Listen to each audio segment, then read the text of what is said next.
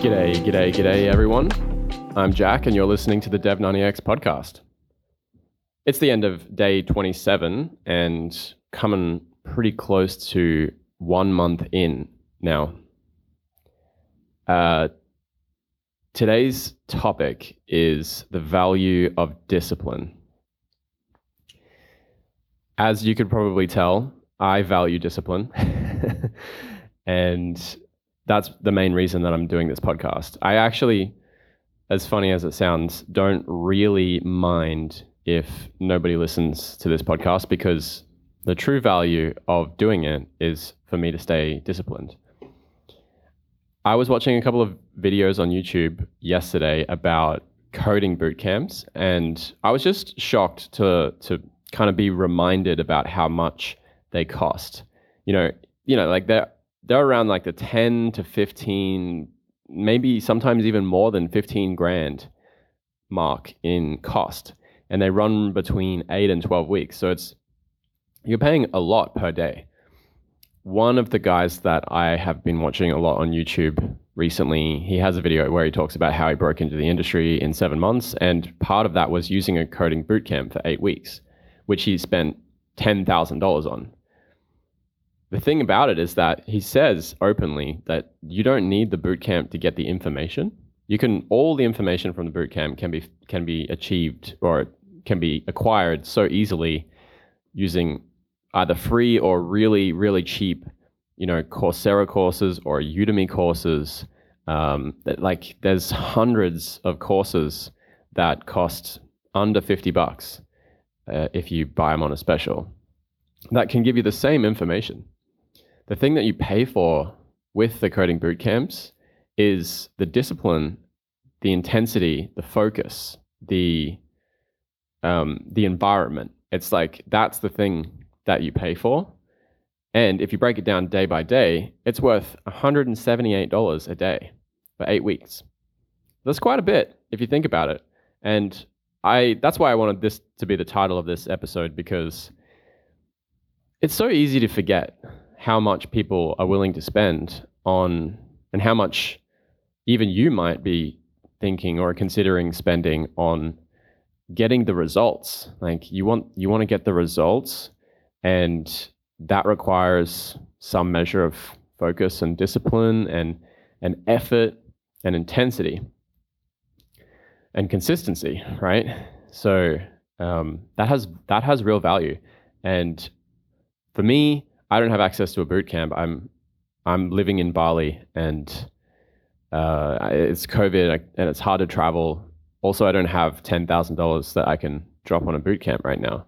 Uh, so the value of discipline is very high for me uh, if I want to get actual results. Anyway, that out of the way. Jack's hack. I'm super excited to share this hack with you guys because it's...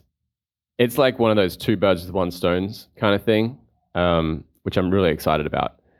Treadmill walking. So I've never been much of a walker here in Bali because there's dogs everywhere. There's like millions of dogs in Bali. And if they don't recognize you, then they can bark at you and just be a bit troublesome. Um, and also, I mean, it... To be honest, like, there are some really lovely places where you can go walking around here, but you just scoot everywhere. Like, you always have your scooter, and if you walk somewhere, then you have to walk back to your scooter to get your scooter and then drive it back home. And so in, inevitably, most people here find themselves just driving everywhere and never walking. If you have a Fitbit, it, it's pretty embarrassing. It's like less than three thousand steps a day on average. So I wanted to start walking, and I realized that In the in the gym, on the treadmill, you can put your treadmill on an incline, like a pretty steep incline, and just drop the speed down. And then you can have your phone in front of you, and you can be watching YouTube videos. And it totally, totally works. And so for the last two days, I, I experimented with this, and I thought, huh, I wonder if I can start um, crushing my way through my Udemy courses while I'm just walking on the treadmill. Because walking on the treadmill is a great way to recover from being sick and also um, to, you know, burn fat, makes you feel good. It it just clears your mind. It makes thinking so easy. Like the clarity of thought while you're walking is just so high. You get so many ideas and you're able to focus. That's the thing about the treadmill, is that there's no distractions around you. You don't have to worry about, you know, like dogs coming out and like scooters and traffic and things like that. You're just in a completely focused environment. And hopefully you have a nice view. But even if you don't, who cares? Because you've got your phone there and you're watching YouTube or listen or listening to a podcast or uh, watching some Udemy course course videos.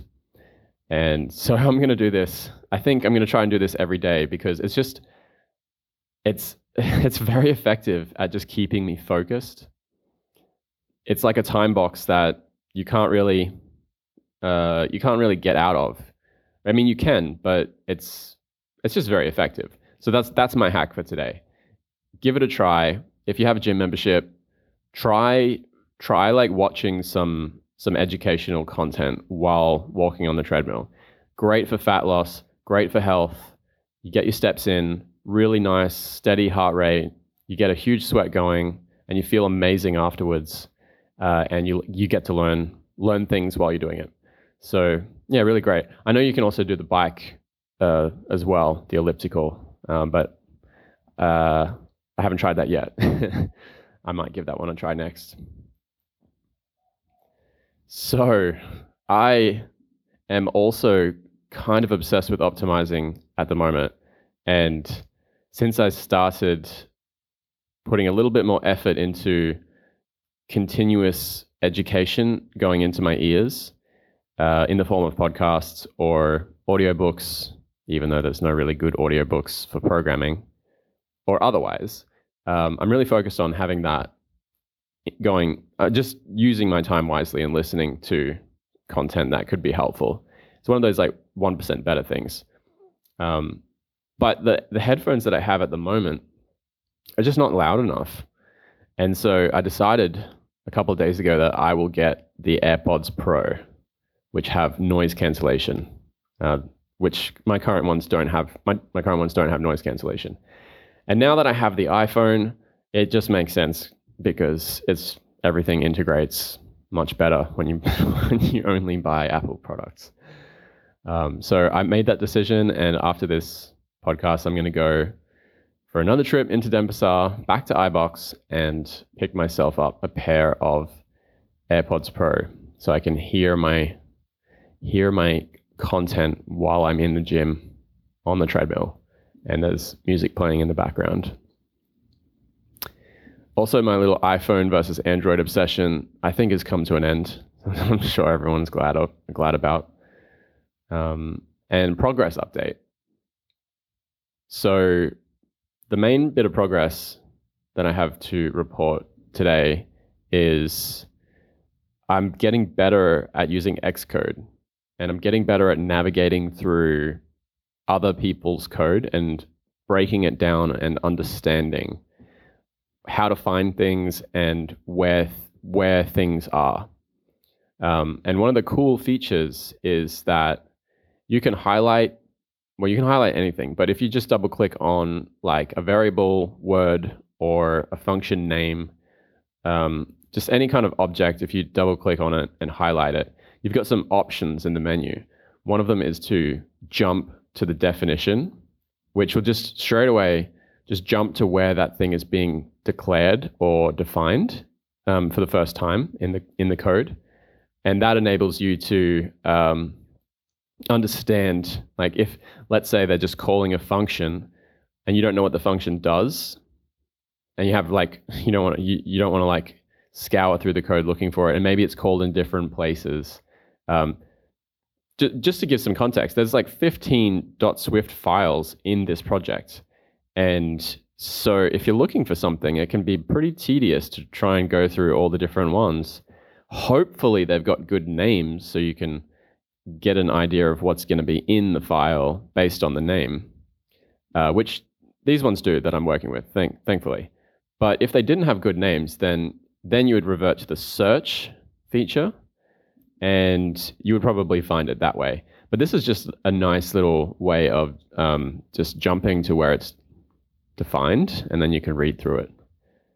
On top of that, it's also got this show quick help menu, which if it's a an Apple software A P I, it'll just show you, it'll it'll just give you all the information about about that A P I.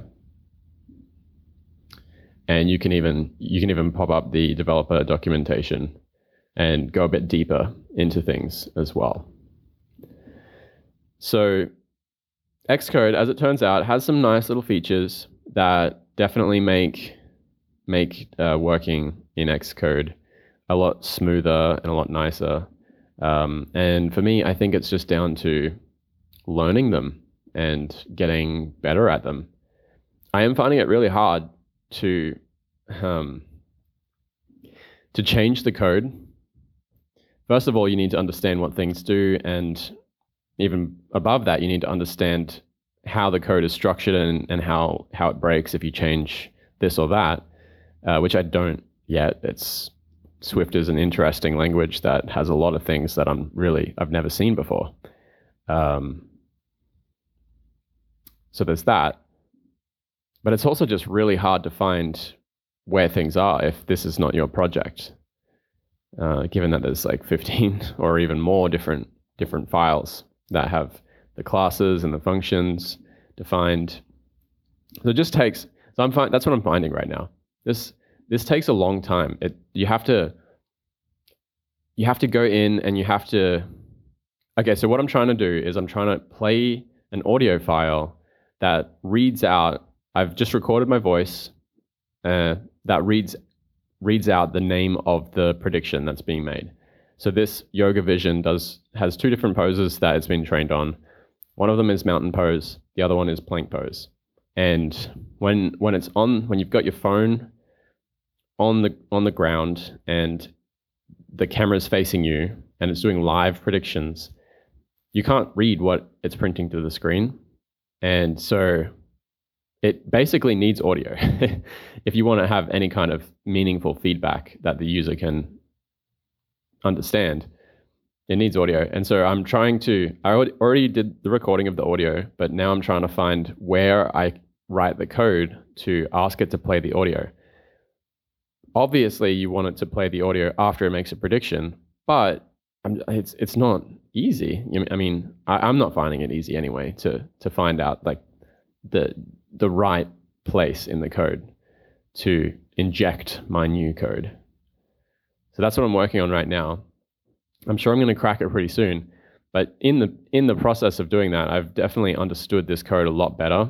And what I'm finding is that it's not a linear, it's not really a linear process. You don't like just start at the top file and then like read your way through all the files. You kind of, it's like organic. You kind of go between the files, between classes, because you don't need to, you don't, I mean, if it were a bigger project, you you wouldn't do that. It would just be too much code.